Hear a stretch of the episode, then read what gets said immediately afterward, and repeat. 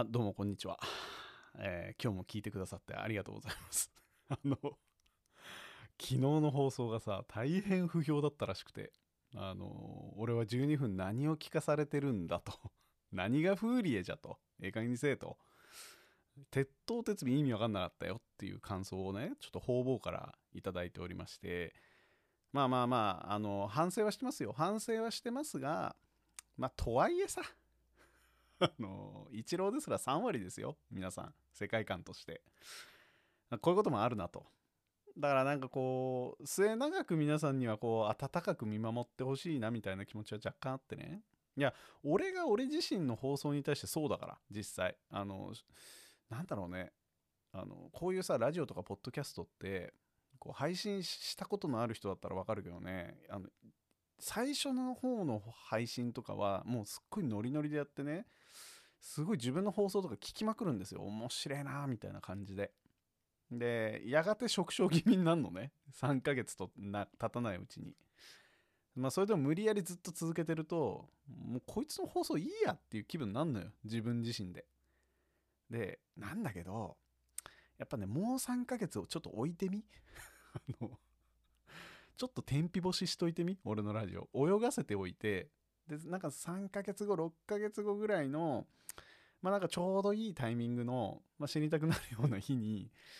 まあ、再びね、改めて俺の放送とか、まあ、それこそ昨日のねフーリエの回とかをちょっと落ち着いて茶室で聞いてみ、意外といいから。だからなんかこうダメだなっつってすぐ切っちゃうみたいなさ、そういう寂しいことは言わずにさ、なんかこうちょっとね、あの背景のように扱って、えー、今後も聞いていただければいいなと思っているっていうね、長ったらしいこう謝罪を言い訳をこうした最大の理由は、今日も今日とってさ、まあ、ちょっと曖昧な話をしたいのよ。あの俺としてはうさぎを飼ってるんです、僕は。ちょっとしたあの団地に住んでるから、集合住宅地みたいなところに住んでるから、犬猫がダメなんですよ、なんか知んねえけど。でだから飼えるものといったら小鳥とうさぎでね、でその小鳥とうさぎがうちにいるんですよ。もうその妻と息子がどうしても欲しいっちゅうもんだから。ほんでこのうさぎっていうのはそのすげえ飼いやすくてさ、いい点が多いのよ、やっぱ集合住宅地において。で最大のい い, いいところっていうのは鳴かないっていうことで、これなんか悲しい動物だよね、うさぎってさ。その要は耳がすごい発達してるわけさ、我々より圧倒的に聴力がいい生物なわけじゃん。めちゃめちゃそこを進化させたわけじゃん。いろんなもの聞けるんですよ、聞き分けることもできるんですよ。の割に自分が喋れないっていうね仲間の間のコミュニケーションは一切あの耳は使わないみたいな、ブーブーぐらいしか言わない、小さい音で。なんか声帯がない、ないんだって。だから鼻を鳴らすことしかできなくて、だからブーブーしか言わないの、それもすっごい控えめな音で。なんかそういうところも可愛らしいの、ウサギっていうのは。で意外とげっ歯類じゃない俺はこいつの前歯を見て常にネズミだネズミだっていう風に言って侮辱してるんだけど、でもねウサギ類らしいんですよ、げっ歯類じゃないんだって。であとね、飼いやすいところで言うとね、あのうんちがウェットじゃないのね、カラッカラであのポロンとしたうんちが出るので、だからあの掃除が楽な上に臭くなくって、なんかべちゃべちゃしないからすごいいいんですよ。でしかもね、このウサギっていうのは皆さん知んないと思うけど、あの食粉家なの。だから自分のうんちをねパクパク食べるんですよこいつらほっとくと。でしかもあの我慢できないから基本的にうんちは垂れ流しなのね。でそのケージから出してさ、散歩とかさせておくと、あいつの行く道々にもうポロポロしたあの黒いうんちがコロコロコロコロ転がって、でその先にそいつが寝てたりすんのよ。で戻ってこねえかなっつって戻ってくるじゃん。で戻ってきた道を見るとうんこはなくなってんのあのパクパク食べて帰ってくるから。で汚ねえなと思うんだけど、でもうんこ自体がそのカラッカラに乾いてるさ、ビー玉みたいなあの ビービー 弾みたいなうんちするから、別になんかねほいっとつ ま, つまめるのよ、俺ぐらいの衛生観念だと。とかなんとか言うから、ウサギは結構飼いやすくて、でまあ育ててるんですけど、だこいつがね一個悪い点っていうのがあってさ、そのやたらと自分のテリトリーを広げたがる個体っていうのがいてね、それうちのその飼ってるウサギはそ れ, それなんだけど、まあその話し飼いにするとさ、もう方々行っちゃいけないところにたくさん行くわけですよ。その 電, 電気のコードがあったりとか寝室とかね。でそういう場所に行って、でここ自分の土地だっていうふうに思うと、まあ、おしっこをするんですよ。でこのおしっこは結構匂うのね、マーキングだから。でこういうことやるから基本的にあの寝室には絶対に入室禁止なんじゃいとつって扉を閉める運用をいつもしてたんだけど、今日たまたまさやつがこうだ出ている時にあの俺が寝室でゴロゴロしてたらなんかどび扉を閉め忘れてさ、でなんかとことこ歩いてきたのよあのうんこをブリブリ垂れ流しながらチャカチャカチャカチャカして、で入っていいのみたいな顔して、まさに今入らんとすみたいな感じになってて、これやべえなと。でドアを閉めたら顔面ぶったたくことになるからもうもはや閉められないと。ということでまああのクマのポーズをとってね、なんか両手を上に上げてで規制を上げて相手をビビらしてやろうと。でもう二度とこの部屋に入らんっていう気持ちにさせてやろうと思って、まあ俺がこう両手をパッて上に上げてさシャーみたいなことをやるわけですよ。そしたら当然ビビってさ、もう信じられないぐらいの高さのジャンプして逃げていくのね。そういうところも可愛いんだけど、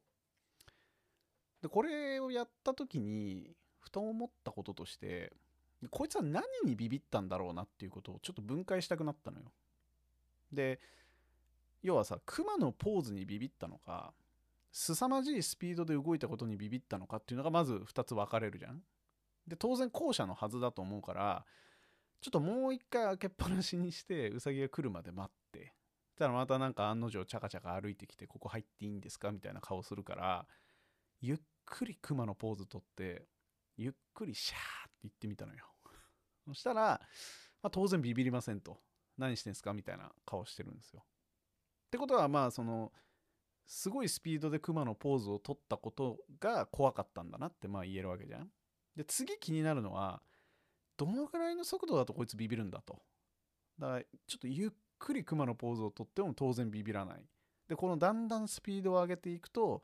まあ、ある一定の速度になった時にビクンってするようになるんですよ。でこれが多分このウサギにとっての何かの敷地というか、なんか認知の解像度の限界値かどうかよく分かんないけど、なんか多分あるんでしょうね。この速度で動くものに対しては身構えなきゃいけないみたいな、なこういうものっていうのをちょっと発見してっていうか、まあ当たり前なんだけど、でも改めて実験したら多分こうなんだなと。ででもなんか一方でちょっと気になるのは、別になんか速いことにビビっているのか加速度にビビっているのかっていうのがやっぱ次気になってさ、でこれちょっとテストする方法がなかったから何とも言えないんだけど、でもやっぱり多分ね加速度にビビってる感は強いのよ。だと突然の変化だ、速度が速いこと、まあ、例えばボールをピャーって飛ばしてもそんなにビビんないのね。だどんなに速度の速いボールが横を通り過ぎていってもそんなにビビんないんだけど、多分めっちゃ加速してるボールに対してはめっちゃビビると思うんですよ。だからやっぱりなんか感覚、まあ人というか動物はその加速に対しては結構俊敏な反応を示すんじゃないかなと、まあ妥当にそうなんじゃないかなというふうに思っておりまして、まあ、ちょっと今日はね、その動物は加速を見た時にこう人間も含めね、なんかちょっと信じられないぐらいの加速を見た時になんか ど, どう思うんだろうなみたいなことについて喋っていこうと思ってございます。ほらだからイチローもさんわりだからね、あの空振ったっていいんだよっていう放送回でございます。えー、毎週金土日初そろそろやめたいラジオの方ぜひぜひお聞きください。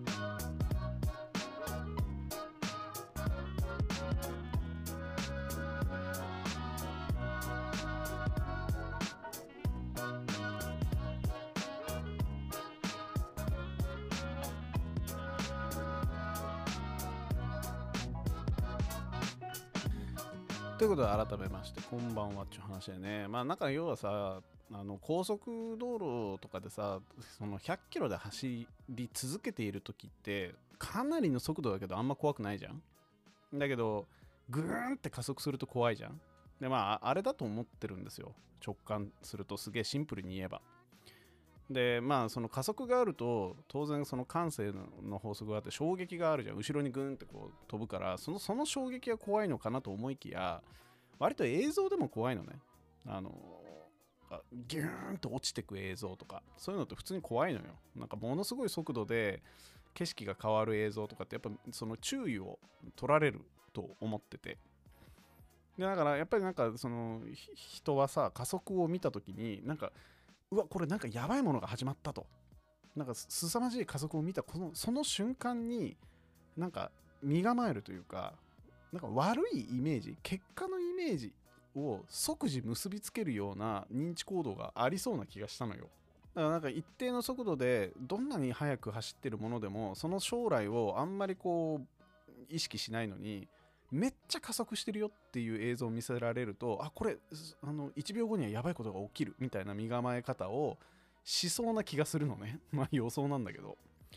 でね、なんかこれをさ、そのこういう物理的なもの以外にも感じることっていうのがこの間ちょっとあって、もうじゅういっぷんなんだけど、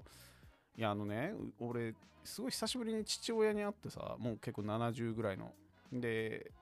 まあ別に超元気な親父だったんだけど、なんかね物忘れがひどくなってる感っていうのがあったのよ。なんか加速度的にこいつ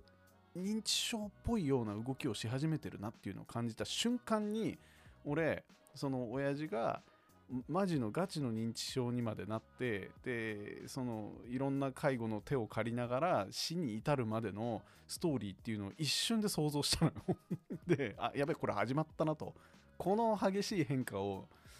見た時にこれ結末まで予測できるわみたいな、そういう気持ちになったりなんかして、だから単になんかその物理的な変化、目とか耳とかで入ってくるものだけではなくて、なんかいろんな現象の変化についてもこのなんか加速的に変わってるなっていう状況を見た時に、人はなんかあの最終的な結末までを一瞬にして想像するっていう、